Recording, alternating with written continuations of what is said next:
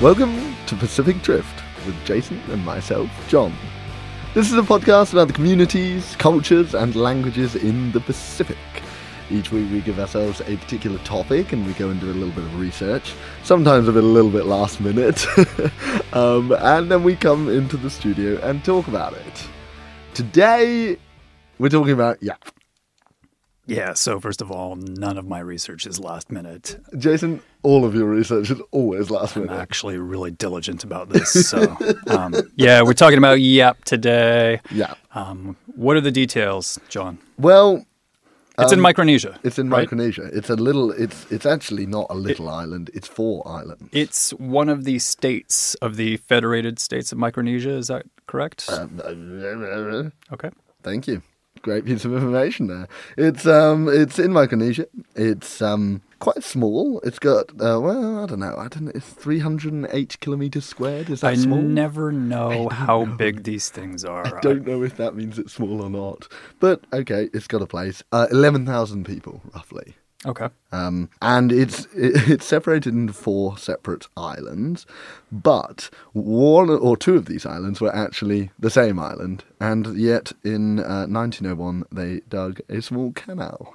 Oh, really? Yeah, just to So the canal just bisects the island? A hundred percent. It's um, it's less than ten meters wide, and it's just over a kilometer long, and it just cuts the two into two separate islands. Right. So, I mean, all of these these larger islands, because there's also outer islands. Is that correct? Uh, well, they're all quite close to each other, but yeah, there's four of them. There's four total. So, I, I think they're described as just being separated by waterways. Right. Yeah, and this was one of those waterways. They just dug it.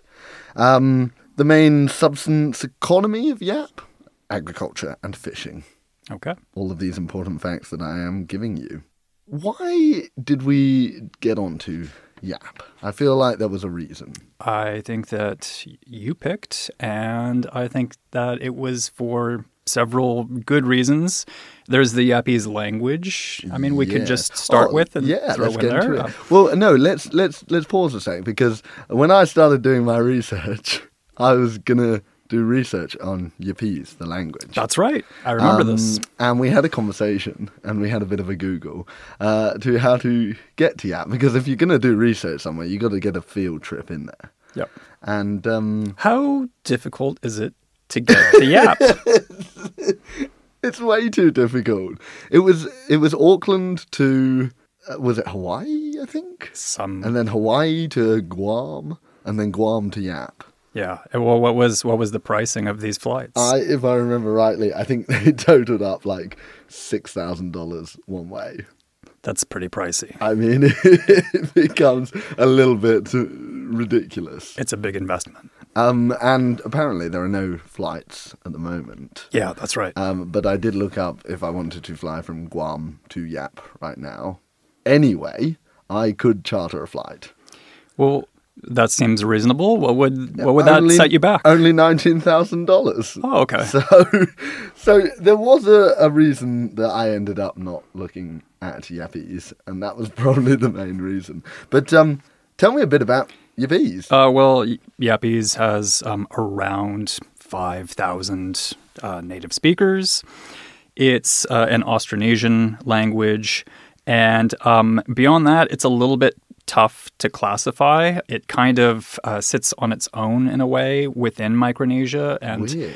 yeah, people kind of disagree as to which other um, languages in the area it is most closely related to. How how can they disagree? Surely you just kind of say, I- okay. I, think it has a lot to do with um, the migrations in and out of the area and which languages are maybe most geographically close versus which languages most resemble the Yapese language. Weird, yeah. yeah, yeah. So um, uh, one of the things that I had found really interesting is that so I said it's this this Austronesian language, but in a way it has these very uncharacteristic properties. So it has this consonant inventory. Okay, you're which- to have to explain. So an inventory of consonants. okay, so it's got consonants. It's got lots of consonants, and it has like a suitcase full of them. different kinds of consonants. It's kind of like the consonant inventories of the languages that are nearby on steroids. Really? And okay. it's funny because the number of vowels that it uses, likewise. Really? It's yeah, really amped up. So. Okay, so like, um, because normal Austronesian languages or oceanic languages don't have a lot, right? Uh, some do, um, a, a lot don't. okay, yeah. yeah, yeah.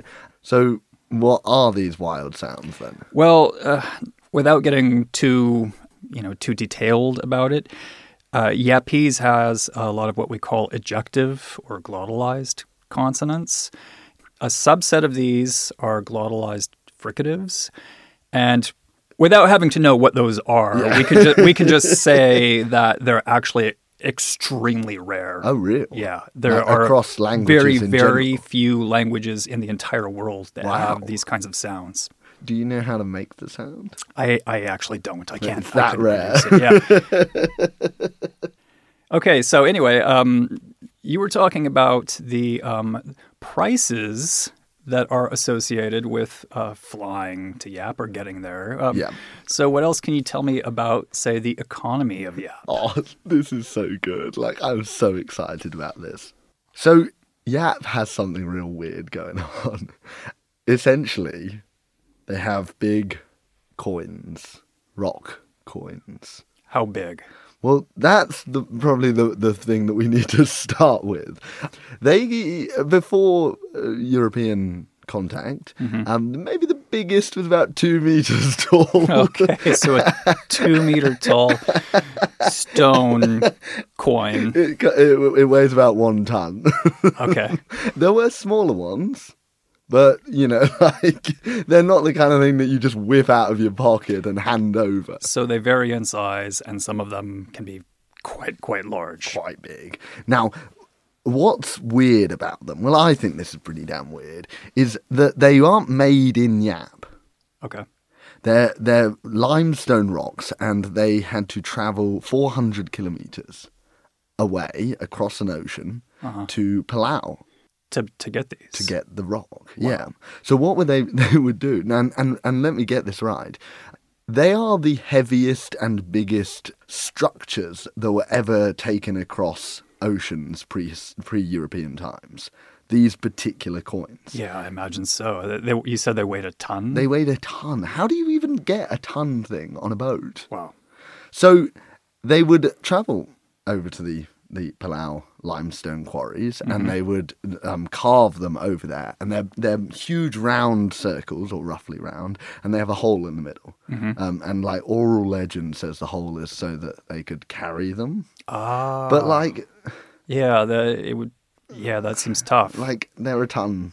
yeah. They weigh a ton. So I don't I don't know how that really works. But anyway, so they would they would travel over there, and um, they because they were from over there and and brought back, they were considered incredibly valuable. Um, so valuable that um, different voyagers would try and like would try and like get rid of the other voyage, like like sabotage other voyagers going over there to make these rocks. Oh, really? So legend has it some stories about like two particular boats going over there and then them carving and then them sending someone off and them hiding and sabotaging the other one and then stealing their coins. so and, there was piracy, these things were considered super valuable. and it's because of the the great distance that they came from, I guess, and their size and their other properties, right? I, because aren't they like shiny or they were shiny? Were they shiny? I, never, I I, I, th- I think I had read that. Yeah. Wow, okay.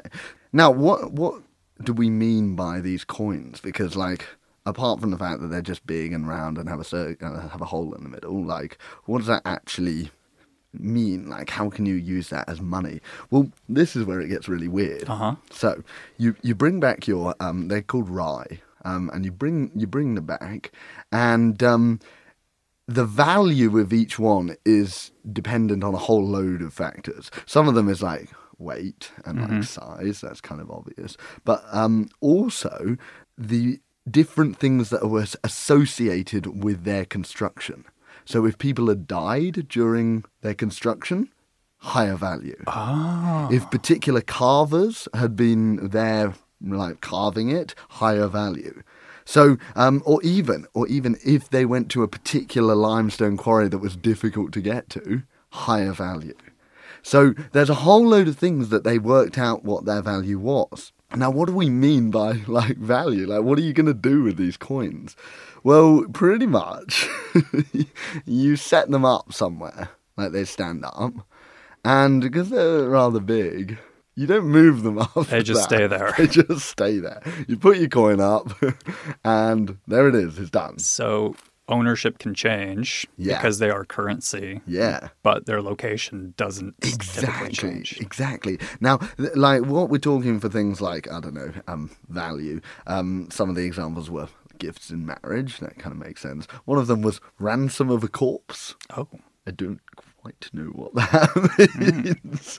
Um, but these, you know, they had a, a large value and they were transferred to people. Now, the problem is that obviously you didn't move them. Um, so, how do you do the whole ownership business? Well, they had basically oral traditions that talked about who currently owned the coin. okay, okay. Does that tie in with things like modern currencies? Well, uh, uh, Because some- it, sounds a lot like cryptocurrencies or things like that, right? exactly. It seems a bit like There, there's a record of who takes ownership at a given time. but there's no actual connection like there's no like you don't have a physical object that Right. sits with you it's it's just located in somewhere else. somewhere else yeah so they kind of like like what has been said is things like bitcoin Uh-huh. are basically the same as these rai from yap Interesting. so when the Europeans came, they sort of figured out that they could use these these coins to do their own trades, um, or you know to get hold of stuff that they wanted. So they wanted to take part in this economy. Basically, yeah, they took part in it. So uh, what I, I believe happened is um, a dude called uh, Captain David Dean O'Keefe yep. um, uh, settled in Yap, sort of late 1800s. He was an American, is that right? Yeah, yeah, and he um kind of uh, uh, brought ships and tools and stuff and allowed people to go over there to Palau and like basically make bigger coins. Build up the the, Yeah. the stocks. So what's kind of crazy about this because of all this extra bigger coins and, and like greater number of coins Yeah. and and probably less extreme difficulties to get the coins um inflation happened Yeah. Well, I mean, these are bigger coins because they had bigger ships to take them back with, possibly more valuable materials. Did they have a greater value? Well, that's the thing. They had a greater value until everyone started having these massive coins. Right. And because the whole process involved, it, it was easier. so they had a, a lower value. It's right? incredible. It's Yeah. actually it's it's like it's amazing that this actually happened with these enormous rocks. Yeah. And and we're talking like they became bigger than two meters, significantly bigger. Wow. Um, and over 2.75 tons. That's incredible. I mean, it's just outrageous. It's completely outrageous. Now, you also have a few um, financial facts of Yap, is that right? Kind of, yeah, yeah. I, I mean, I was looking into the history of the place, Yeah. and like so many other islands in the Pacific, it has this similar colonial history, Yeah. right? Original inhabitants come onto the island, and then centuries later, um, we get all of this colonization happening. Somebody discovers the island, it changes hands very frequently Yeah. right? If if that's even meaningful, Yeah, right? yeah. But these people think that they come along and they own the island, Yeah, and they sell it to other people. So it was discovered by a Portuguese explorer Yeah. in um, 1525, Okay. roughly. And then after that, uh, there were a lot of other explorers and traders coming through the region, um, you know, from various different places. Now, Uh, is it right that the, the Portuguese influence uh, actually happened also on the language that when they wrote down Yapese? oh, I have no idea. Apparently, they um, y- the glottal stop, which is a weird consonant, Mm-hmm. uh, was written with a Q, and apparently that was the Spanishy Portuguese influence oh, really? that was then later turned into what we now see Oh, okay. Because they do that in a lot of languages in the Pacific. Oh, really? So yeah, maybe that's the origin of that. I don't know. Okay, keep sorry, keep going. Oh, okay. So um, it's then it then becomes this uh, era of you know exploring and trading, and um, that included uh, trading between the Yapese and the Europeans. Yep. There was this sea cucumber industry. Wait, what? Yeah, sea cucumber. It was a, a, a valued um, commodity in the Pacific. I was uh, recently in um, Raro, Rarotonga, Uh-huh. and uh, I went swimming, and you can just pick up sea cucumbers, and they, um, you hold them, and suddenly it looks like you're bleeding.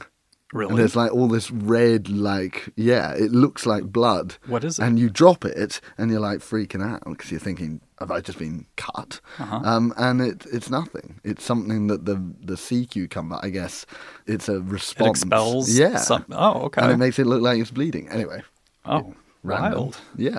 Okay. So, in this colonial history, we get this kind of conflict that starts brewing between uh, the Germans Okay. Classic. and the Spanish. Yep.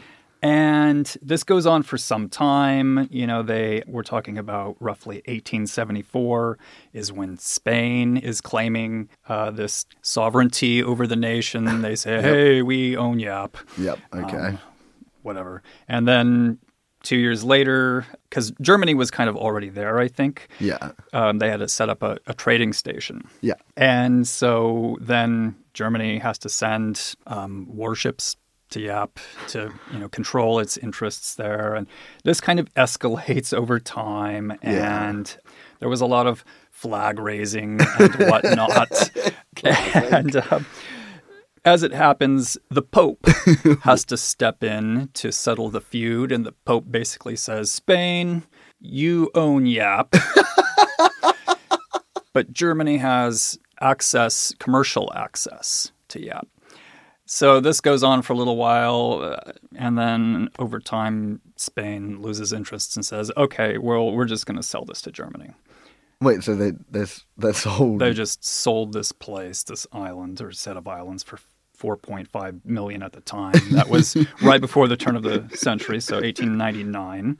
yeah. Um, of course, after that, then you know we get into World War One, World War Two, Yeah, and we kind of know the story around there. The other, uh, the other colonizers come in. yeah. What this is all relevant for is Yeah. there is, or there was, a very highly articulated caste system in Okay. Yap. It involved a, around seven tiers. So each village had a certain ranking along those seven tiers. Okay. Seven seems like quite a lot. It, it is. It, it's uh, it's fairly highly articulated. yeah. And the rank of any given village would be determined by how that village fared in, say, inter-village conflict. Amazing. So basically warfare. Yeah. And if they were successful, they would um, advance in the rankings. if they were not successful, they would lower. And you know, if you were lowered in your ranking, then you know there would be these detrimental effects, right?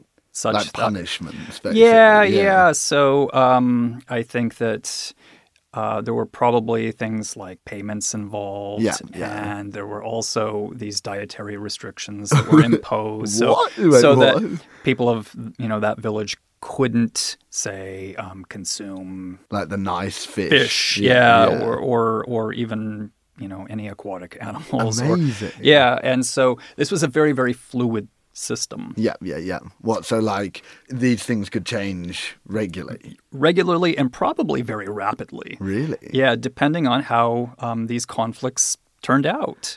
And so we get this very fluid system happening, Yeah. and then the Germans come in Yeah. and take over. And they put a stop to all violence on the island. Ironic. They said, You stop it. No more of this. Yeah. And suddenly, at that point in time, the caste system becomes fixed no. because there's yeah, no further No. conflicts. Imagine you'd be so gutted. You're sitting in your village and you're like, I damn it, I can't eat my fish today because I'm not in the right tier. And then the Germans come along and say, uh, sorry, you're never going to be able to eat those fish. As far as I understand it, that's where it sits to this day. No! Now, I don't know if those restrictions are Yeah, still imposed yeah. like that, but that caste system became frozen No at that point in time. So you now just you're born into whatever caste system or whatever I, village. I guess. I, yeah. I don't know how salient it is Yeah. culturally speaking, but that's how it is. Amazing. Oh, it'd be so it'd be so good if you could just impose dietary restrictions on people. Like, I, I feel like that is something I really want to do with my like I'm better than you, so you can't eat the nice salads. Do you know, like how satisfying would that be? Okay, so seems like Yap is a really interesting place. There's a lot going on there. It's pretty crazy out there. Sounds like the kind of place I would want to visit. Yeah, maybe we should charter our flights. Okay, so today we've talked about Yap and the Yapese language. We've talked about the giant currency on the island, and uh, we've also talked a little bit about this caste system. You've been listening to Pacific Drift. We want to thank our production team, including our man Tim, artwork by Jason and Becky, music by Jazar, Out of School, and we'd like to acknowledge a Research Impact Award from the University of Auckland. Finally, we'd like to give a shout out to our listener in Tuvalu. nice, nice. We love you.